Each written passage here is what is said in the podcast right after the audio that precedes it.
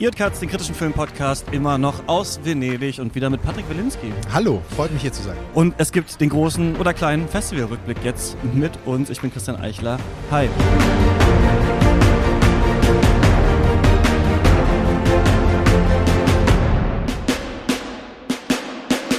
Patrick, es ist, naja, das Festival ist noch nicht ganz vorbei, aber wir haben jetzt so ein bisschen die letzten Sachen gesehen. Du zeigst mir gerade uns wir haben genug, schon ja. bis hier oben. Du hast dir Campari mitgebracht, äh, den wir genüsslich äh, nebenbei trinken. Ähm, wie geht's? Wie geht's dir so? Du hast auch, du machst auch noch Interviews und alles. Wie viele Filme hast du gesehen? 42 oder sowas? Ich bin, glaube ich, bei 42 oder 43, was schon viel ist, gebe ich selber zu. Und ja. ich spüre das auch, äh, das gebe ich auch zu. Und bei mir ist es ja so, dass mein Workload am Anfang des Festivals enorm hoch ist. Mhm. Dann so ab Sonntag fällt, pegelt es sich auf so einen Normalstatus ein. Weil die Sendung Sonntag kommt? Weil die Sendung ist Samstag. Am ersten Samstag, Samstag haben wir so eine Kulmination und die ersten Berichte. Da interessiert natürlich auch die Nachrichtensendung ja. immer was. Und dann lassen sie mich los. Und dann gegen Ende des zweiten Wochenendes, da habe ich nochmal richtig Shitload of Work. Und ähm, morgen ist die große Sendung, also am Samstag und dann die Preisverleihung und dann muss ich Kommentare, Nachrichtenminuten kloppen und ähm, aber dann bin ich auch durch mit dem Festival. Mhm. Wen hast du so interviewt? Ich, dieses Jahr war es mit den Interviews gar nicht so leicht ähm, und ich bin ja ich bin ja sehr picky. Ich gehöre ja nicht zu den Interviewjournalisten, die sich in Gruppen, also bei uns ist ja die Regel des Hauses, dass wir nur eins zu eins Interviews machen. Kein Roundtable. Also eigentlich Gespräche, keine Interviews. Das ist mhm. schon, und das ja, verstehen ja. die International Publicists nicht, weil für die ist Radio ja unterhalb von YouTube mittlerweile, also YouTube ist sowieso auf Platz 1, Unsinn, ne? Ja. YouTube, Fernsehen, Tageszeitung, Wochenzeit und irgendwann hinten ist Radio, Radio. internationales Radio. Und Podcast. Und ja, ja, weiß ich gar nicht. Manchmal denke ich mir, dass die Pod, aber egal. nee, ich wollte sagen, ich habe Michel Franco interviewt zu mhm. seinem Film Sundown, der Mexikaner, der war vor drei Wochen schon in unserer der Sendung. Der hatte doch letztes Jahr hier diesen umstrittenen Film New Order, der gerade in die Kinos gekommen ist. Genau. Ähm, umstritten, den fanden wir gar nicht so gut, ne? Aber der hat den zweitwichtigsten ich Preis Ich mochte den gerne, ja. Aber auch jetzt ah, habe ja. ich das gehört, ja, menschenverachtend oder sowas. Ich fand den aber ganz äh, effektiv auf jeden Fall aber auch wenig Erinnerungen dran, muss ich sagen, als ich jetzt mir so die Kritiken dazu durchgelesen habe. Und dann habe ich heute den polnischen Regisseur Jan P. Matuszynski interviewt zu seinem Wettbewerbsfilm Leave No Traces. Ja, wird doch so gehandelt als einer der ich muss dir sagen, ich, ich kenne viel Kontext dieser Geschichte. Ähm, das, ist, das ist ein wahrer Mordfall, muss man ja sagen. Ein Tötungsdelikt eher aus dem kommunistischen Polen 83 mhm. wird ein Abiturient von Milizen in der Altstadt von Warschau festgenommen, ohne Angabe von Gründen, also ja. Opfer von Polizeigewalt. Und er wird mit seinem Freund an, auf die Station gebracht, auf die Polizeistation. Er wird verprügelt. Vor allem dieser eine Junge wird verprügelt, der andere nicht so sehr. Selbst, dass der Kommandant rauskommt und sagt, prügelt bitte so, dass keine Spuren hinterlassen werden. Also tretet lieber in den Bauch statt auf den Rücken. Mhm. Und das machen die auch. Der Junge stirbt daraufhin. Und dann beginnt in dem Film und auch in der Reportage, die das vor ein paar Jahren in Polen nochmal groß rausgebracht hat, diesen Fall, eine Anatomie der Lüge. Also das ist ein Film, der sehr viel über Dialoge in geschlossenen Räumen funktioniert, weil du siehst die kommunistischen Eliten, die nicht wissen, wie sie mit diesem Mord oder mit diesem Tötungsdelikt umgehen wollen. Die machen einen Fehler und plötzlich hat die Opposition ihren Säulenheiligen. Mhm. Und dann merkst du, wie anhand dieses Schicksals ähm, ja, diese bleierne Zeit in Polen nach dem Kriegsrecht und so weiter verhandelt wird. Es geht auch um die Mutter des Kindes, ähm, oppositionelle Dichterin, sehr bekannt und seinen besten Kumpel, der der einzige Zeuge war. Also es ist ein sehr atmosphärischer Film, der mich visuell, kann man vielleicht sagen, erinnert hat an, HB, an die HBO-Serie Chernobyl. Mhm. Also genau so ist das auch gedreht. Ähm, der Regisseur hat mir erzählt, dass er sich vor allem bei Francis Ford Coppolas der Dialog bedient hat, weil es viel um Ausspionieren geht. Er arbeitet viel mit Zooms. Also der Film hat einen Fetisch für die Bürokratie polnisch, des polnischen Kommunismus. Es ist für viele vielleicht zu viel, weil er auch zweieinhalb Stunden dauert. Aber ich mochte ihn sehr. Ja. Also und von den vielen auserzählten Filmen, die wir hier hatten, also die einfach nur zu Ende erzählen, war das einer, wo ich denken würde, das ist System, weil hier geht es ja um eine, darum, eine Lüge wieder an die Öffentlichkeit zu ziehen. Also musst du alles erzählen, weil die, die dagegen waren, wollten das ja unter den Teppich kehren. Mhm. Bei vielen anderen Filmen des Wettbewerbs habe ich nicht verstanden, warum alles auserzählt wird. Hier verstehe ich es. Es ist ein guter Film. Und das ist vielleicht dann so die Tschernobyl-Parallele auch noch, dass es so lange darum geht, wie man mit so einem Fall, der auf einmal in der Öffentlichkeit äh, landet, dann umgeht, bürokratisch äh, in den Machtstrukturen und so weiter. Ja, Poliz es geht um Polizeigewalt, von George Floyd bis, bis Belarus ist das ein Megathema. Mhm. Es geht darum, wie, äh, ähm, also Individ das Individuum gegen den Staat, also die großen Fragen, die man sich regelmäßig stellt. Es geht aber natürlich auch um ein hochkorruptes Justizsystem, was in Polen wiederum sehr aktuell ist. Ähm, und also es gibt eine Staatsanwältin, da haben mir viele Kollegen gesagt, warum hat er die so grotesk überzeichnet? Und diese Staatsanwältin, die ist sehr berühmt in Polen, weil die wirklich so grotesk war. In dieser tristen Zeit hat sie bunte Kleider getragen, als wäre sie der Paradiesvogel mit so Schminke, dass sie mhm. aussah wie der Joker. Und der Matuszynski meinte, ich wollte, dass sie der Joker des Kommunismus ist. Mhm. Weil sie wirkt so, sie, sie, sie, sie isst permanent Kekse und kaut dann mit offenem Mund und befragt ihn dann und man merkt so, was ist das für eine Witzfigur? Aber dieser, diese, diesen Witz erlaubt sie sich, weil sie die Macht hat. Weil mhm. sie auf der, ne? Also der, er spielt schon sehr intelligent damit, man muss aber viel Geduld mitbringen und viel lesen in dem Film, weil wie gesagt, viel über Dialoge transportiert wird. Ja. Wie war Sundown? Sundown ist ein Film, der sehr spaltet und Sundown ist ein Film, der nochmal zeigt, dass ich immer noch nicht weiß, ob Michel Franco jetzt ein Scharlatan ist oder ein richtig guter Regisseur. Ja. Tim, ähm, Tim Roth, der schon mal in einem Michel Franco-Film mitgespielt hat, spielt einen Mann, total reich. Weißt du, ein Ressort, wo ich gerne Urlaub machen würde. Äh, so ein Luxusressort mhm. in Acapulco, Gated Community. Alles sauber, aber wunderbarer Ausblick. Er ist da mit einer Frau und zwei Kindern. Ja. Und unser Konix ist natürlich sofort seine Frau, seine Kinder. Die Frau kriegt einen Anruf, die Mutter ist gestorben. Die Frau flennt alle auf dem Flughafen und beim Einchecken sagt er, ich habe meinen Reisepass vergessen, ich nehme die nächste Maschine. Die Frau ist total, gespielt übrigens von Charlotte Gainsbourg, ist aufgebracht, mhm. aber sagt, ja gut, komm hinterher. Und wir sehen, dass der Mann aus dem Flughafen steigt und seinen Reisepass aus der Tasche holt. Er hat ihn gar nicht verloren. Er hat die Frau und die zwei Kinder belogen. Er fährt in ein schimmeliges Hotel in Acapulco Down, Downtown, müsste man sagen. Mhm. Verliebt sich in eine Bierverkäuferin da und nimmt das Telefon nicht ab. Spaltet sich ab, verlässt das ja. Leben. Und peu à peu, und dieser Irritationsmoment ist wichtig, erfahren wir, was das für einer ist, dass das nicht seine Frau, sondern seine Schwester war. Das ist noch kein Spoiler. Mhm. Aber später erfahren wir, dass das doch ein Film auch darüber ist, welche Ansprüche die Gesellschaft an einen hat, um zu trauern. Es geht wieder um den Niedergang von Eliten, wie schon in New Order. Aber am Ende, wie so viele Filme hier, ist alles klar. Es ist alles, am Ende ist alles erzählt und du siehst, wow, mathematisch schön gebaut, dieses Drehbuch. Aber man fühlt sich auch ein bisschen leer danach, weil man denkt so, ich hab's verstanden. Ja. Und das bei 80, also das Beste an dem Film ist noch wirklich, dass er 85 Minuten dauert und das nicht ins Unnötige in die Länge zieht. Aber ich glaube, dass darin echt ein schöner Film versteckt gewesen wäre, wenn Michel Franco nicht immer so in seine Fetische zurückgreift. Also es gibt immer den Moment der Gewalt, der einbricht. Ne? Der Moment der Gewalt ist destruktiv, aber er ermöglicht auch Veränderungen. Ja.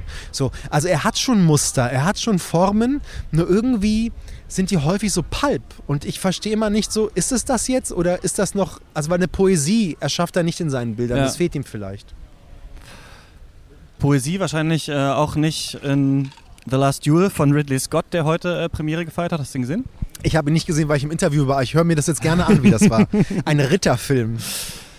Ja, ein interessanter Film auf jeden Fall. Also vielleicht nicht poetische Bilder, aber erstmal muss man sagen, unglaublich ausgestaltete Bilder. Also ich war richtig, äh, vor allem bei, der, bei dem Duell, um das es dann geht, an hier ähm, Game of Thrones, der Vergleich kam auch oft, aber wirklich auch an Battle of the Bastards erinnert. Also ich dachte fast, ich fliege aus meinem äh, Kinositz raus, als ich da Adam Driver und Matt Damon ähm, gegenseitig da vom Pferd hauen und äh, sich die Fresse polieren. Aber eigentlich geht es gar nicht so hauptsächlich darum. Es geht eigentlich um so einen französischen nicht Mythos, denn diese Gerichtsverhandlung und auch das Duell ist tatsächlich äh, passiert, aber eine Geschichte, die in der Kultur lange weiter erzählt wird und auch wo Historiker sich immer wieder ransetzen und sich fragen, was ist da jetzt eigentlich die tatsächliche Wahrheit hinter dieser Geschichte. Es geht um zwei ja so aufstrebende Knappen beziehungsweise äh, Ritter, der eine gespielt von Matt Damon, äh, Jean-Luc Carouche. Und ähm, seine Frau ist Margrit Le Carouche, gespielt von Jodie Comer. Und dann Adam Driver ist so der Gegenspieler Jacques Legris.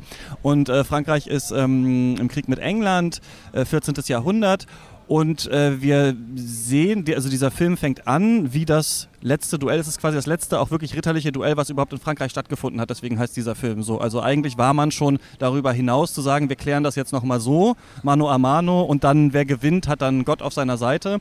Und, äh, aber dafür muss das nochmal gemacht werden. Und warum? Weil äh, die Frau von Matt Damons Charakter hier in diesem äh, Film sagt, dass ähm, Adam Drivers Figur sie vergewaltigt habe und wir sehen am Anfang, nachdem wir diesen Aufbau des Duells sehen und wie sie aufeinander zureiten und so sehen, okay, die Lanze hat scheinbar getroffen, aber wir wissen nicht, wer verwundet wurde, ein äh, Rückblick. Und äh, das erste Kapitel heißt Die Wahrheit von äh, Jean-Luc Carouche. Und dann sehen wir den ganze Geschichte bis zu dem Duell aus der Sicht von Matt Damons Figur. Und zwar ist er so ein ja, aufstrebender Ritter, so ein bisschen Herz am rechten Fleck, ein bisschen grummelig. Ähm, er verdient sich da schon seine Sporen, aber ist auch ein bisschen hitzköpfig und ähm, verliebt sich dann eben in diese Frau. Die kommen zusammen. Es gibt so Konflikte um Land, die er verliert. Sie fallen so ein bisschen in Ungunst der Krone und sie erzählt ihm irgendwann, ich wurde vergewaltigt und dann ist die Frage, ähm, was machen wir jetzt damit? Und er sagt, wir müssen das irgendwie anklagen und erzählt diese Story weiter und wir merken dann schon, okay, dieser Film hat so einen MeToo-Angle. Und dann auf einmal kommt Kapitel 2, die Wahrheit aus Sicht von Adam Drivers Figur. Und wir sehen diesen ganzen Film nochmal, aber in unterschiedlichen Szenen, weil natürlich sein Charakter an anderen Stellen ist. Mhm wie er das sieht und sehen dann auch diese Vergewaltigungsszene aus seiner Sicht und dann kommt die, ihre Sicht auf die Geschichte und wir sehen quasi, wie sie den Film bis dahin erlebt hat und wie auch diese Vergewaltigung stattgefunden hat und so weiter. Und was ich mochte an dem Film, einmal neben dieser Ausstattung, also wo ich Dune noch als sehr leer empfunden habe, dachte ich mir, okay, man kann von Ridley Scott halten, was er will. Viele würden sagen, nach Alien und Blade Runner hat er nichts Gutes mehr gemacht. Aber nein, nein, nein. er hat schon ähm, das Handwerk verstanden, finde ich, diese Zeit aufleben zu lassen, ähm, viel durch die Tiefe zu erzählen, was da passiert, viel auch vom Dreck, von der Härte des Krieges und so weiter und auch zu verstehen so ein bisschen, wie die unterschiedlichen Charaktere sich eben am, an den verschiedenen Höfen, auf den Schlachtfeldern und so weiter und so fort ähm, bewegen. Was ich mochte, ist, dass der Film schon da, dazu sehr einlädt, mitzudenken. Also während man das sieht, fragt man sich eben, okay, wie unterscheiden sich denn diese Sichtweisen? Wir würden jetzt ja wahrscheinlich denken, dass... Ähm, der Charakter von Adam Driver das überhaupt nicht als Vergewaltigung äh, wahrnimmt, sondern als äh, große Liebesnacht. Und das ist natürlich dann die Szene auch, auf die man wartet, wo man dann sieht, wie sieht es aus seiner Sicht aus, wie sieht es aus ihrer Sicht aus und so weiter. Und dann endet das eben alles dann am Ende nochmal in diesem großen Duell, was fulminant eingefangen ist. Sowieso die Schlachtszenen finde ich ähm, beeindruckend. Nur wenn man dann so dran war wie ein Detektiv an den einzelnen Szenen und sich fragt, was wollte er jetzt eigentlich genau damit sagen, dann fällt das eventuell so ein bisschen alles zusammen in sich und man fragt sich, was, also wie genau passt quasi diese heutige Sicht auf sexuelle Übergriffe, auch auf das Thema Consent, die Rolle der Frau im Patriarchat mit dieser Mittelalterwelt zusammen und kriegt man das tatsächlich so auf einen Nenner. Und da würde ich am Ende sagen, das ist das große Fragezeichen, was ich noch nicht komplett durchdacht habe. Ich fand ihn aber erstmal interessant, ihn so äh, zu sehen, dass sich das Ridley Scott, übrigens Scorsese wollte den auch mal ursprünglich machen oder einen Film dazu, ähm, das hier so umgesetzt hat. Ich finde es ja interessant, also ich habe den Film nicht gesehen, aber ich finde schon von deiner Erzählung her die Struktur super, weil die Struktur ist ja Rashomon. Genau. Also die Frage, wie erzähle ich, das ist ja, das ist ja auch beim Polen ähnlich, weil auf den Fall, wie dieser Abiturient ermordet worden ist, geschlagen worden ist, gab es am Ende vier mögliche Varia Variationen. Ne? Mhm. Und die Frage, was ist die große Wahrheit? Gibt es die überhaupt oder gibt es eine persönliche? Und da sieht man übrigens, dass Ridley Scott, dem man so viel immer vorwirft und so bla bla bla, er ist vielleicht keiner, der der ein Meisterwerk nach dem anderen produziert und sicherlich, wenn er mal daneben greift, dann aber richtig. Andererseits kenne ich kaum einen Regisseur in seinem Alter übrigens, muss man sagen, der so eklektisch unterwegs ist. Der hat hier ja auf der Pressekonferenz gesagt, dass ihm fehlt noch ein Musical und ein richtiger Western, darauf hätte er jetzt noch Lust. Mhm. Ich finde das total bewundernswert. Weißt du, dass sich da jemand nicht zurückzieht? Und für mich ist ja Ridley Scott, wenn ich an seinen Alien-Film denke, auch ein Minimalist, obwohl man das ja schlecht zusammenbringt mit diesen Big-Budget-Produktionen, mhm. für die er eigentlich zusammen. Also ich erinnere mich bei Alien an diese Szene, wo man den Radarbildschirm sieht und da läuft jemand weg, das ist ein Punkt und dann plötzlich kommt aus dem rechten Bildfenster ein anderer Punkt immer schneller auf diesen anderen Punkt zu ja. und du weißt, es ist Alien. Und dann irgendwann treffen die beiden Punkte aufeinander und dann ist nur noch ein Punkt übrig und du weißt, es Alien hat ihn getötet. Und das ist für mich ein wunderbarer Moment, also reiner Kinomoment, ja, weil du eigentlich auch ein billiger Moment, aber total effizient und dafür steht so ein bisschen die Generation auch von Scott, von Scorsese, dass sie sowas auch im Minimalismus können. Und ich finde es toll, dass er jetzt einen Ritterfilm gemacht hat. Ich finde es auch gut, dass er hier läuft. Das ist ja jemand, der immer wieder für was Großes oder Interessantes. Er macht ja auch den Gucci-Film auch noch gleichzeitig. Ne? Ich glaube, dieser hier hätte jetzt Anfang des Jahres äh, äh, rauskommen sollen. Deswegen hat er auch gerade diese Doppelung Stimmt, mit den der zwei Projekten. Auch mit äh, Adam Driver. Auch mit Adam Driver. Adam Driver sowieso. Ein bisschen wie auch jetzt Keanu Reeves in diesem äh, Matrix Resurrections Trailer, der irgendwie gestern äh, rausgekommen ist. Das Gefühl hat, den nimmt man auch wirklich nur noch, also in dem Look, den er hat, zieht man ihm einfach das Ritterkostüm über und dann spielst du den jetzt so. Das ist eigentlich jemand, der auch fast in jedem Film gleich aussieht, finde ich ganz interessant. Die Frage wird hier sein, wie diffizil weiß sich Scott an diese Thematik ranzutasten und wie interessant findet man diese Abhandlung. Gerade, dass der Fokus so stark auf den beiden Männern zum Beispiel ist. Das sind natürlich die, die diese Geschichte tragen oder die dafür bekannt sind. Die Frau äh, historisch eher eine Nebenrolle gespielt. Gleichzeitig hat man jetzt im Kino die Möglichkeit, ihr natürlich eine größere Rolle zu geben. Trotzdem verkommt sie so ein bisschen zum Nebencharakter. Eine Vergewaltigung wird irgendwie mehrmals in diesem äh, Film gezeigt. Und das Interessante finde ich eigentlich, man hat sich so ein bisschen gedacht, oder ich mir beim Schauen, eigentlich wäre es interessanter gewesen, wenn die Form sich auch nochmal in diesen Erzählungen stark geändert hätte und wir wirklich wie jeder so eine rosarote Brille aufgehabt hätte und tatsächlich das ganz anders gesehen hätte. Aber hier ist es eher so, dass wir die Szenen fast gleich sehen und sich das im Schauspiel so nuanciert unterscheidet. Wer sagt mal den ersten Satz, wer sagt was anderes. Und ich fand das ganz schön, das äh, zu betrachten, aber habe da ähm, noch nicht die letzte, äh, meinen letzten Eindruck dazu. Ähm, trotzdem, was wahrscheinlich auch vorgeworfen wird, aber da bin ich ein bisschen raus aus dem Thema, merke ich mittlerweile. Ich habe von, von ähm, anderen Leuten hier gehört, ja, das Schauspiel war so all over the place und jeder, also das kennt man ja manchmal bei Historienfilmen, jeder hat eigentlich seinen anderen, seinen unterschiedlichen Film gespielt. Das kennt man ja manchmal bei so Produktionen, auch bei Deutschen. Oft einer kommt vom Theater, einer kommt von YouTube, einer kommt von sonst wo. Aber hier mochte ich das, weil was ich eigentlich nicht mehr so sehen kann, ist, wenn sich alle dann so ewig in die Akzente versuchen reinzulegen und das so authentisch wie möglich zu machen. Ich dachte mir einfach, ja, mit Damon spricht halt ein bisschen wie ein Amerikaner und wer anders ein bisschen Englisch und das passt dann für mich auch. Also ähm, das, was man vielleicht auch einem Verhöfen verzeihen würde, kann ich dann hier Scott auch verzeihen, dass das alles jetzt nicht offensichtlich hyper authentisch wirken soll, sondern eher in diese Erzählkino-Richtung geht. Aber ob das viel mehr als dieses erzählerische Gimmick ist, das wird, glaube ich, noch zu besprechen sein. Habe ich noch keine äh, äh, letzte Bewertung zu. Hast du Inuo gesehen? Ja, habe ich. Der witzigerweise zur selben Zeit fast spielt, ist mir dann so aufgefallen. Das ja, ist 12. So Jahrhundert. Genau, also der ist jetzt 14. aber das ist so, genau, also auf jeden Fall ein bisschen näher beieinander. Ähm, wie fandst du den?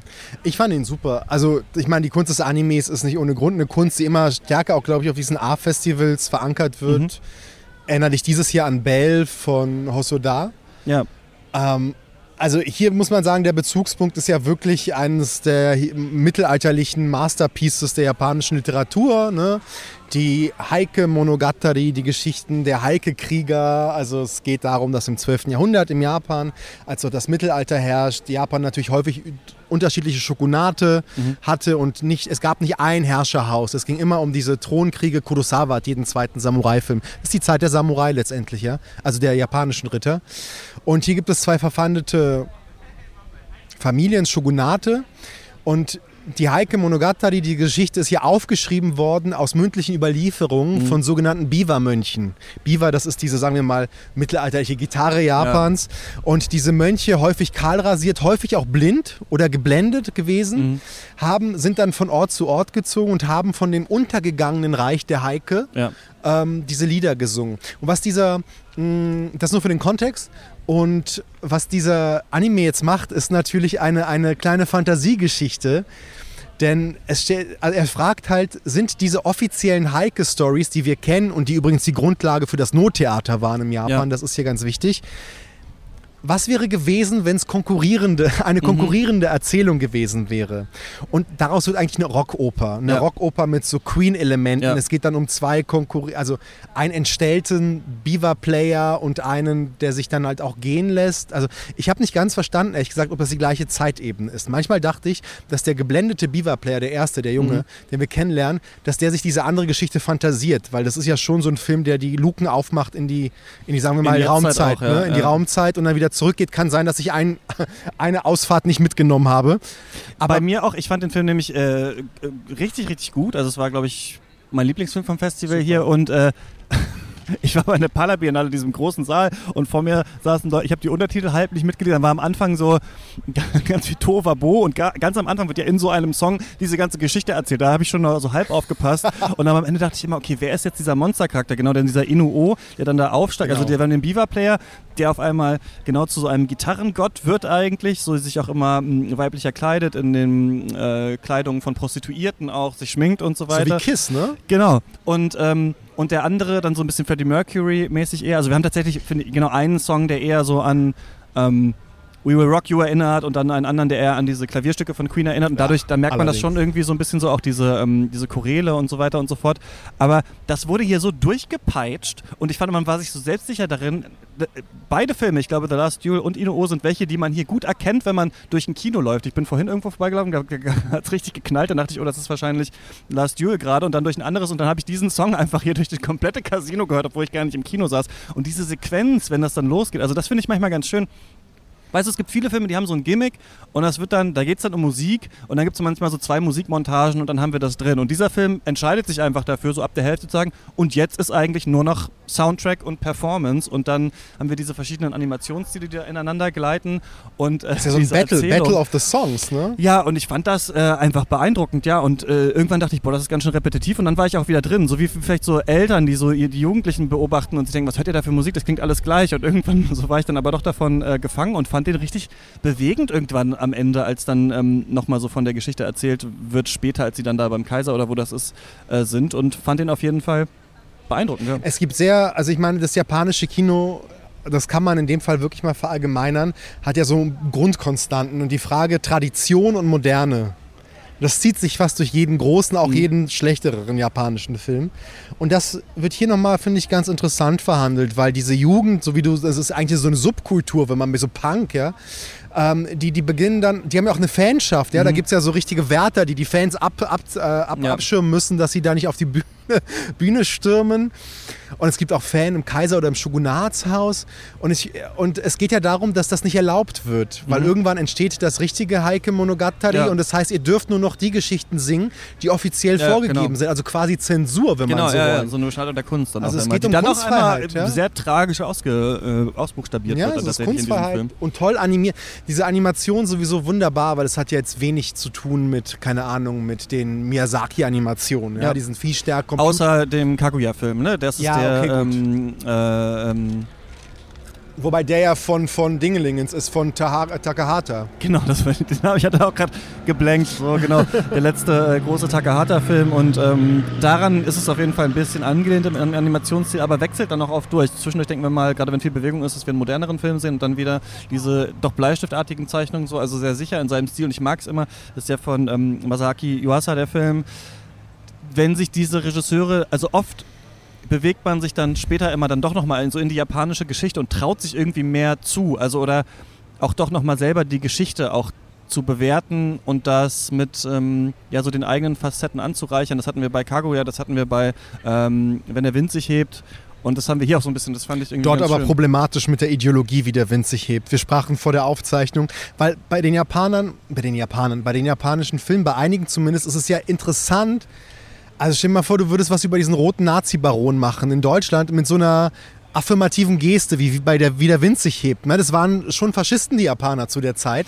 Aber das wird im Film ja auch verhandelt, also diese, diese Beziehung, die er dazu hat. So, Ja, diese, also diese große Frage, so der technische Fortschritt, der künstlerische Fortschritt, Ja, aber schon ähm, sehr affirmativ. in diesem System. So. Schon sehr affirmativ. Das waren Unmenschen, wenn du dir mal durchliest, was sie in Korea angestellt haben. Also das, das, da sind diese Filme, so wie der Freaks Out, über den ihr ja schon im Podcast sprach, wo ja die italienischen Faschisten nicht vorkommen. Die Italiener sind im Zweiten Weltkrieg ein Partisanenvolk, das Bella Ciao im Wald singt. Jeder Einzelne. Also es ist ja auch eine Lüge beziehungsweise eine Fantasie, die man ja träumen darf erstmal. Ich finde sie aber jetzt revisionistisch. Aber um zurück auf unseren Japaner zurückzukommen, ich frage mich, ähm, warum läuft das nicht im Wettbewerb? Ja. Ich brauche Tonwechsel im Wettbewerb. Dann nehme ich doch sowas rein. Ein, ein bekannter Regisseur, eine, eine sehr populäre, sehr interessante künstlerische Auseinandersetzung. Warum läuft das nicht in Konkurrenz? Ich weiß es nicht. Wie siehst du denn so den Wettbewerb und äh, an sich die Programmierung hier, um darauf nochmal zurückzukommen? Denn ich habe dann so gedacht, warum, also ich verstehe das schon, äh, Toronto ist dann danach, deswegen schmeißt man scheinbar die ganzen Oscar-Hoffnungen, Hollywood-Sachen alle so an Anfang des Festivals. Warum macht man das nicht so, dass man einen dieser relativ großen Hollywood-Filme immer jeden Tag programmiert, dann, äh, dann europäisches Kino, dann außereuropäisches, dass das so ein bisschen so eine Mischung ist, dass man nicht das Gefühl hat, man hetzt an den ersten paar Tagen diesen ganzen Hollywood-Film hinterher und dann Weil sie nicht kommen. das Kraut und Rüben. Weißt du, ich kenne es ja auch von Leuten, die jahrelang äh, noch unter Dieter Kostlik für die Berlinale in der Auswahljury Mhm. waren, die sa sagen mir oder sagten mir immer, und das glaube ich auch, im Grunde könnte jedes Festival nur an einem Tag stattfinden, nämlich am ersten Samstag um 19 Uhr. Denn alle wollen nur da ihren Film zeigen. Und alle, von Agnes Varda, als sie noch lebte, bis hin zu Wes Anderson. Im Grunde wollen alle nur auf den Samstag raus. Und alles andere ist Verhandlungssache. Hier, um auf Venedig zurückzukommen, ist es so, dieses Jahr Pandemie, Klammer auf, ist alles anders, Klammer zu. Aber es ist so, wenn du ein paar Toronto Steals hast, vier bis fünf jedes Jahr hier, Mhm. die müssen an den ersten drei Tagen laufen. Ja. Denn Toronto beginnt am Dienstag und die Stars sind am Wochenende ja schon in Telleroyd. Das Ah. heißt, die, die fliegen von hier, die machen hier äh, Premiere, roten Teppich, äh, Pressekonferenz, Interviewtag und sind weg. Vielleicht noch irgendwie Sponsorengattinnen treffen und so. Und dann sind sie weg in Teleroid. Zwei Tage Teleroid und zack, Toronto. Mhm. Und meistens fliegen sie dann ja noch in, nach LA zum AFI-Fest oder nach London, um dort die europäischen Premieren zu machen. Das heißt, ähm, zu sagen, kommt doch mal am letzten Donnerstag, nobody will come. Mhm. Weil die Regeln dieses, dieses Außer Ridley Scott. ja, ich meine, Ridley Scott hat ja jetzt den Luxus, dass Toronto dieses Jahr gesagt hat zu ausländischen Journalisten, bitte kommt nicht. Ja. Ja, ähm, das ist noch dieses Jahr anders und Venedig kriegt ja ein, zwei Filme gegen Ende nochmal. Mhm. Ja, die sind zwar nicht so richtig top, aber du hast recht. Ich glaube auch, dass wir dann ein anderes Gefühl hatten. Ich glaube, dass die Taktik von Barbera jahrelang gut funktioniert hat. Und dieses Jahr ist sie irgendwie für mich so ein bisschen wie der Königs neue Kleider, so ein bisschen aufgefallen, dass der König nackt ist ab Sonntag. Aufgeflogen. ne? Du hattest mir das mal, ich glaube, wir haben es nicht im Podcast gesagt, aber dass äh, in den letzten Jahren, also ich glaube in den letzten vier Jahren oder sowas, haben äh, Filme hier gewonnen, also Hollywood-Produktionen, die alle auch immerhin Best Picture nominiert äh, waren. Also es waren äh, Joker, Roma, ähm, Nomadland, Der Shape of Shape Water. of Water. Ähm, denkst du, das geht jetzt immer so weiter? Also da, das wird diese Jury dieses Jahr entscheiden, weil ich meine, wenn sie ähm, The Power of the Dog auszeichnen, der, wenn ich, also ich habe Schwierigkeiten von Favoriten dieses Jahr zu sprechen im Wettbewerb, ähm, können wir vielleicht auch noch sprechen, weil mir die Kunst fehlte. Also Ja. es ist viel Erzählkino, solides, gutes, tolles Erzählkino, tolle Schauspieler, aber mir fehlt Kunst, mir fehlte Poesie und ähm, also mir fehlte ein Memoria, um ganz konkret zu Ja. sein. Und also sagen wir mal, die Jury sagt, wir geben The Power of the Dog den Goldenen Löwen. Dann hast du the same procedure, also Nomadland. Mhm. Weil klar ist ja jetzt schon quasi gesichert, dass Cumberbatch der Number One, den Number One Slot hat als bester Ja? Actor. Ja, das, ist, das merkst du auch schon. Er wird gepusht, er ist bei den Plakaten, er war der Einzige, der zwei Tage Interviews gab. Die anderen Mhm. sind schon. Mhm. Also man merkt schon, wie Netflix den Film positioniert. Mhm. Also das soll das Vehikel werden für den Cumberbatch. Und du merkst bei Spencer andererseits, dass das das Vehikel für die Stewards sein soll. Genau, den ich ja nicht äh, sehen konnte, durfte und du nicht so gut findest, ne? Ich finde ihn gar nicht so gut, äh, nein. Sag doch mal, warum. Ähm, ich habe ja schon gehört, wie er im Podcast besprochen worden ist. Und den kann man so sehen. Ich meine, ich wusste das alles schon. Ich, für, mich war, für mich war dieser Film mit Abstand der schwächste Larain-Film, weil er so, Erwartbar war. er ist erwartbar. Ihm fehlt, bei Jackie war das so, um nochmal einen Vergleich anzuziehen. Mhm. Bei Jackie ging es ja gar nicht so sehr um Jackie Kennedy. Da hatte Larain die Frage, wer hat die Macht am eigenen Bild? Bestimmt Mhm. sie ihr Image? Ne? Bestimmt sie ihr Image durch die Ausrichtung? Bei wem muss sie das durchsetzen? Ja. Und wie ist das bei der Rückblende mit dem ähm, Fernsehinterview? Kann sie das noch irgendwie wegnehmen? Oder bestimmt jemand anderes dein Ja. Image? Also Ja. es hatte jenseits der historischen Geschichte, dass da die Frau von Kennedy die, das Begräbnis auf Teufel komm raus inszeniert, auch noch eine Frage über etwas. Und dieser Film Spencer, der ist so One Note, der ist so, der ist so one-layered. Da ist, da ist es genau das, was du am Anfang siehst, so ist er bis zum Mhm. Ende. Ja, es gibt ein bisschen atonale Musik auf der Tonspur, aber ich meine, wenn man jetzt vielleicht sein Leben lang nicht im Kino war, dann ist das beeindruckend. Das glaube ich. Bei mir war das nicht so. Ich fand auch, dass Frau Stewart absolut keine gute Performance abgibt. Ich saß im Kino zwei Tage später und vor mir saßen zwei Briten, die den Film verabscheut haben. Die haben sich natürlich über ihren schlechten Nordfork-Akzent aufgeregt und auch, warum sie immer ihre Schulter so an, also so ein bisschen wie quasi Mode rumläuft, das machte keinen Sinn. Ähm, auch diese, diese Kostüme, die sie trägt und der Film, der suggeriert, sie ist eine von uns, ja. Aber Ja. eine von uns, die Gucci-Kleider trägt und äh, frittierte Hähnchenschenkel ist, ist das das Zeichen von einem von uns? Ich weiß es nicht. Ich finde, der Film ist schon sehr Oscar-baitig. Chicken Wings, ja. Ja. Gucci, nein. Also irgendwie, ähm, ich, ich mochte ihn nicht. Ich fand ihn auch, da gibt es noch so eine Geschichte mit Anne Boleyn, dieser ähm, Boleyn, dieser geköpften Königin, die dann Mhm. zu ihr kommt an den Tisch. Das ist so Shakespeare für Arme und Dumme. Äh, da, ich weiß es nicht. Das ist kein desaströser Film, aber ich erwarte von Lara ihn viel mehr. Und Frau Stewart war auch schon besser. Und dann beendeten die Briten vor mir diesen tollen Satz: Well, they like it over here. Und in ihrem Ton, ich kann es leider nicht, ich kann es leider nicht, aber in ihrem Ton war so viel britische Verachtung für Kontinentaleuropa, dass ich das wieder sensationell gut fand. Ja.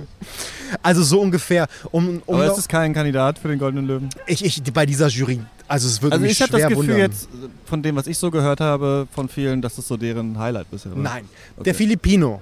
Ja, Ich vermute, der Filipino hat die größten The Chancen. Missing Eight. Ja. Wie war der? Dreieinhalb Stunden HBO Asia Produktion, was mal auch interessant war. Ach, ich dachte, das war ein Witz, als jemand gesagt hat, das war wie eine HBO Asia. Nein, nein, das ist, das ist eine HBO wirklich. Asia Produktion, Ach was so. ja grundsätzlich erstmal nichts heißt, dass das eine Serie sein muss, Ja. weil HBO ja außerhalb von Amerika auch richtige Kinofilme produziert, auch in Amerika übrigens. Mhm. Das ist der zweite Teil eines bekannten Franchises von Eric Matti, der, dem Regisseur. Ähm, hier ist das so ein bisschen mit so einer Duterte-Allegorie verliehen. Ne? Es geht um einen korrupten Bürgermeister, der es geschafft hat, in La Paz, einer Großstadt, die Kriminalität wegzuschieben.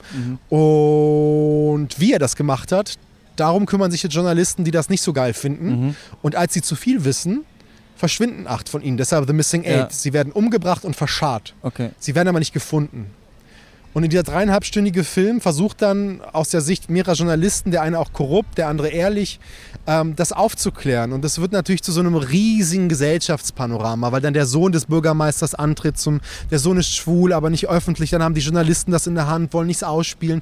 Immer wieder hat der Film dann so Breaking Points, wo so ein ja, ja, wie hier, Volare gerade im Hintergrund so, so ein Kantate-Song kommt, irgendjemand singt und dazu wird so eine richtige Schießerei gezeigt oder so ein Gemetzel. Und ich weiß, entre nous kann ich es erzählen von jemandem, der regelmäßig hier mit der Jury gegessen hat, dass die Jury sehr angetan war von dem Film, aber auch, dass sie ihn als allererstes gesehen haben, was häufig Oh. ist, dass man den längsten Film der Jury als erstes zeigt. Ja.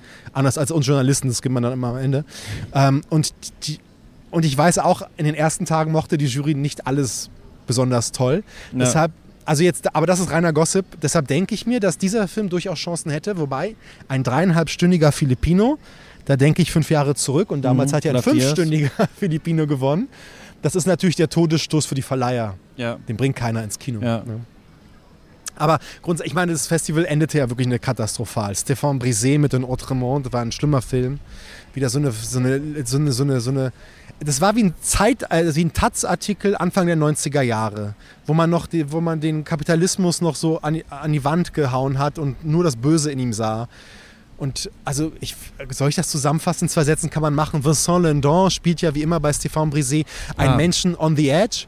Und hier ist er halt ein Leiter einer, einer, einer Elektrostation und da sollen Layoffs passieren. Also sollen Leute entlassen werden. Und er stellt sich dagegen und will, dass die Manager ihre Boni aufgeben. Er macht da mit, aber das ist eine äh, internationale Corporation. Und dann gibt es da den Amerikaner, der sich diesen Plan durchliest. Und dieser Amerikaner, das ist echt wie so eine Witzfigur eines amerikanischen Okay, ja. Kapitalisten. Der sagt dann wirklich so Sätze wie, das regelt der Markt und unsere Shareholder wollen to trim the fat und so. Und du denkst dir so, Ja, also come on, eindimensional, ja. come on, was für ein Clown. Also und da gibt es noch eine Scheidung, der Sohn ist irgendwie und dann denkst du, ja, Überleistungsgesellschaft, der Kapitalismus macht uns fertig. Also mehr als ein Taz-Artikel hat dieser, äh, hat dieser Film nicht zu bieten und es hat mir dann irgendwie dann schon den Rest gegeben. Den fand ich richtig schlecht, diesen Film. Dein Highlight war doch aber El Gran Movimiento, oder? Oder El Gran- von denen? ja, das doch, war die da- Den Kunst. hatten wir, glaube ich, auch noch nicht so richtig im Podcast. Ihr hattet den tollen The White Building, Ja, wo er ich übrigens, auch ganz gerne. wo er übrigens ein richtig schönes Gespräch dazu gemacht hat. Also selbst wenn man den Film nicht gesehen hat, kann ich das Gespräch nochmal empfehlen. Äh, empfehlen, weil ihr sehr weit gegangen seid Danke. in eurer Eins. Ne, ihr wart quasi mehr im Film drin als manche Filmfiguren, glaube ich. Das war sehr schön. Und ich glaube, dass es euch bei El Gran Movimento auch so gegangen wäre. Das ist ein bolivianischer Film. Mhm. Und er hat was auch von Memoria. Also er bringt so Sachen zusammen. Es gibt ja die große Arbeitslosenbewegung, der Gran Movimiento in Bolivien, wo ganz viele Jugendliche protestieren, weil sie ja eben keine Jobs bekommen. Und drei Kumpels werden da so äh, beobachtet, wie die Mutter dem einen Job besorgt auf dem Markt. Die müssen dann so 100 Kilo schwere Säcke Zwiebeln tragen. Die Jungs sind einfach nicht fähig dazu, weil das Waschlappen sind. Ja? Die wollen auch nur das machen, was Jungs in dem Alter machen. Frauen aufreißen und Bier, Cervezas trinken. Und gleichzeitig gibt es da so einen Typen, so, so, so einen ein Obdachloser und, und er läuft dann durch diesen durch, durch den Wald erst, dann ist er auf dem Markt und mit einigen Frauen trinkt er Wein und Bier und dann geht er in den Wald und plötzlich wird aus ihm so ein weißer ja Wolf, ja? Plötzlich tanzen die Menschen so eine Art Thriller-Tanz von Michael Jackson und je näher die Nacht rückt, desto näher rücken diese unterschiedlichen Betrachtungen von Bolivien zusammen zu so einer sehr schönen traumwandlerischen Mischung aus, aus Gegenwartsbeschreibung. Es geht auch um, um Covid-Tote, die im Fernsehen gezählt werden, um Leute plötzlich, die, die tot sind. Ja? Also der eine Junge stirbt plötzlich, weil er hustet. Ist es Covid? Ist es was anderes? Dieser Obdachlose aus dem Wald kommt, um ihn irgendwie zu retten. Also es geht um Heilung, um, um Seelenwanderung, um Tänze. Also, und das in 89 Minuten. Das ist eigentlich alles das, wofür man auf so ein Festival eigentlich fährt. Ja. Ja, ein toller Film. Ja, so die formale Grenzerfahrung selten hier irgendwo zu finden, oder? Ja, ich meine, ihr habt ja schon mit The White Building und El Gran Movimiento hätten wir jetzt drin. Der, der japanische Anime-Film, den fand ich schon gut. Also mir ist sowieso so aufgefallen, dass gerade in Horizonti so viele Filme waren, die so verletzen und verwunden wollen, wie Miracle aus Rumänien. Ja, manchmal hat man so das Gefühl, jetzt kommt die Charakter, diese, wie heißt das, Fa Familienaufstellung, das gibt es doch, oder dass man sich hinstellt und dann spielt der eine die Mutter und der andere den Vater und man muss jetzt noch rausfinden, okay, was ist jetzt schon wieder das soziale, der soziale Brennpunkt, den ich jetzt hier durchleiden soll in diesem Film, so ungefähr anhand von verschiedenen Charakterbiografien. Klar, politisches Kino äh, wollen wir sehen, aber vielleicht nicht immer so vorgekaut. Auf der Berlinale hätte man dem Festival jetzt vorgeworfen, das ist wieder dieses politische Kino. Und da, da, ist auch was dran. Ich meine, die Familienaufstellung, die hatten wir auch im ukrainischen Film am Ende des Films. Es gab ja genau das, Traumabewältigung durch Familienaufstellung. Und aber es sind auch viele Filme, die am Ende eben diese Wunde lassen oder sich daran begnügen, uns zwei Stunden lang dabei zuzusehen, wie die Wunde offengelegt wird. Mhm. The Hole in the Fence aus Mexiko, im Horizonti, Miracle aus Rumänien in der Horizonti, selbst der ähm, Aplanton aus der Horizonti mit der arbeitslosen Mutter, mhm. äh, also die ist nicht arbeitslos, aber während des Streiks spielt ja, das Ganze. Auch das sind Filme, die gut sind und auch gut gemacht sind und Oleg Muto macht immer wieder die Kamera, interessanterweise. Und aber am Ende, mir war es so, mir fehlt das Kino, das heilt, um nochmal Memoria zu benutzen. Etwas, was mir nochmal so einen anderen Bewusstseinszustand vermittelt. Ja? ja? Also Kino auch als audiovisuelle Kunst begriffen, ne? dass es diese unterschiedlichen Sachen gibt, außer Plot. Immer Plot, ja. alles durch Plot gelöst. Wenn wir alles durch Plot lesen, äh, lösen, dann ähm, ja, dann reicht es auch. Es darf nicht nur reichen, dass ich jemandem, und das ist ja auch was, was wir im Podcast machen, nur von einem Film erzähle. Es muss dann auch irgendwann äh, kommen, dass ich sage, und den müsst ihr sehen. Und das ist was, was man, glaube ich, hier ja, bei vielen Filmen, ne, ich selber konnte ich leider nicht so viel schauen, aber äh, auf jeden Fall gehört habe, äh, dass das ein Urteil war, was ich nicht so oft äh, gehört habe. Was ja. war denn dein Highlight? Du sagst ja immer, du hast nicht so viel gesehen, aber du hast ja was gesehen. Inoo auf jeden Fall ähm, war eins der Highlights für mich. Und dann, äh, ich fand den Ridley Scott-Film tatsächlich ganz gut, White Building noch. Und ähm, The Card Counter von Paul Schrader. Ach, du listest? Ähm, an dem konnte ich noch, äh, konnte ich noch viel, dem konnte ich noch relativ viel abgewinnen, ja. Ah, ja. Power of the Dog schon wieder mit Abstrichen bei mir, muss ich sagen. Ey, den Paul Schrader mag ich sehr und ich weiß, dass er einen deutschen Verleih hat. Weltkino hat ihn im Vertrieb. Das freut mich sehr. Das ist so ein, es ist so wie so ein richtiger, wie ein Old-Fashioned Drink, weißt du? Und dann sitzt du in so einer Bar mit so gedüngtem Licht, so leicht grünlich alles. Ist schon gut, der Film. Finde ich richtig gut. Paul Schraders Aussagen hier fand ich auch sehr interessant. Das ist jemand, der wirklich noch so wach ist beeindruckend.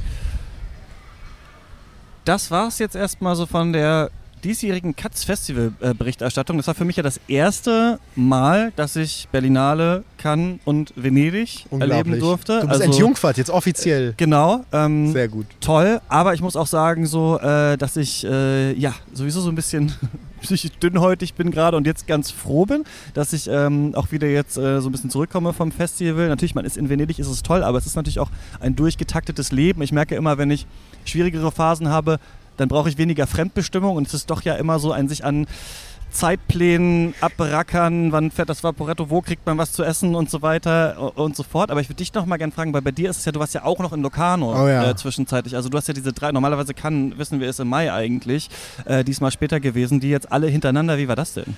Dieses Jahr war das zu viel. Es ist auch, es darf sich nie wiederholen. Also mhm. es ist ja quasi seit zwei Wochen.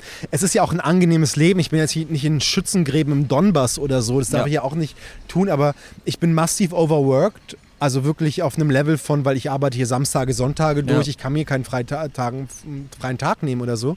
Und dann kommst du wieder, dann haben wir inner, innerredaktionell ist es natürlich auch so, für die, die da Schichten schieben, bin ich ja hier der geile Außenminister, der alle zwei Wochen irgendwie hier ähm, am Strand mit dem Christian sitze ja. und quatsche und hier ein Spritz, da, da ein Weinchen.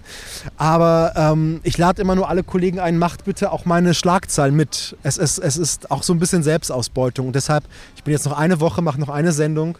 Die wird irgendwie sehr gut, könnt ihr reinhören. Ja, bei Filmkritische Besprechung der Wahlwerbespots der Parteien kommen davor. Oh. Ähm, aber was ich sagen wollte, da mache ich drei Wochen Urlaub und dann bin ich erstmal weg vom Fenster, auch weg aus der Welt und nicht erreichbar auf irgendeiner ja. Insel, wo nur alle zwei Wochen ein Postboot ankommt. Irgendwie sowas. Ja. Ich liebäugel damit beim dritten Jahr Venedig vielleicht doch auf den Lido zu ziehen, falls man sich irgendwann Gute leisten Wahl. kann. Denn ich fand äh, es im ersten Jahr toll, Backdrop Venedig, du fährst rüber mit dem Vaporetto und in diesem schon im zweiten Jahr dachte ich mir, vielleicht willst du doch abends einfach nur am Strand sitzen und ein Bier trinken und schlafen gehen. Vielleicht musst du nicht äh, diese, die, in diesem. Also es ist ja eine unfassbare Stadt, wie es keine zweite äh, so auf der Welt gibt, aber ähm, Aber jedem geht es so. Meine ersten Oder? drei Jahre als Student habe ich auch auf, auf, auf der Hauptinsel gewohnt. Ja. Und äh, du hast in irgendeinem Podcast unverschämterweise gesagt, die Großjournalie wohnt am Nido, als Ja. würden wir alle am Excelsior das macht irgendwie Bunga-Bunga-Partys feiern. Äh, wohnt auf Aber ähm, Lido, ja. es hat was. Du hast hier ein Fahrrad, du bist hier schnell im Kino und der Workload ist halt groß. Wobei ich sag dir auch, wenn ich nicht tägliche Berichterstattung machen müsste, Mhm. sondern nur so einen Abschlusstext schreiben müsste, ich würde lieber, glaube ich, auf Mainland wohnen. Ja. Mainland Venedig. Das ist die Stadt. Das ist wie ein Paul Schrader-Film, Comfort of Strangers da unten. Außerdem gibt es die besseren Restos da drüben. Aber ich verstehe es. Ich finde es lustig, weil genau so ging es mir auch vor ein paar Jahren.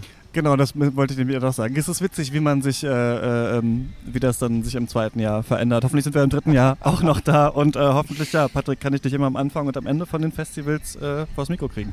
Wir sehen uns dann und hören uns dann in San Sebastian in drei Wochen. Mal schauen. nein, nein, Leute, es ist echt zu viel gerade. Macht's gut. Ähm, wir hören uns wieder. Aha, nächste Woche spreche ich mit Lukas Bawenschik und Wolfgang M. Schmidt über James Bond 007. Seid gespannt. Ähm, bis dann. Ciao. Wow.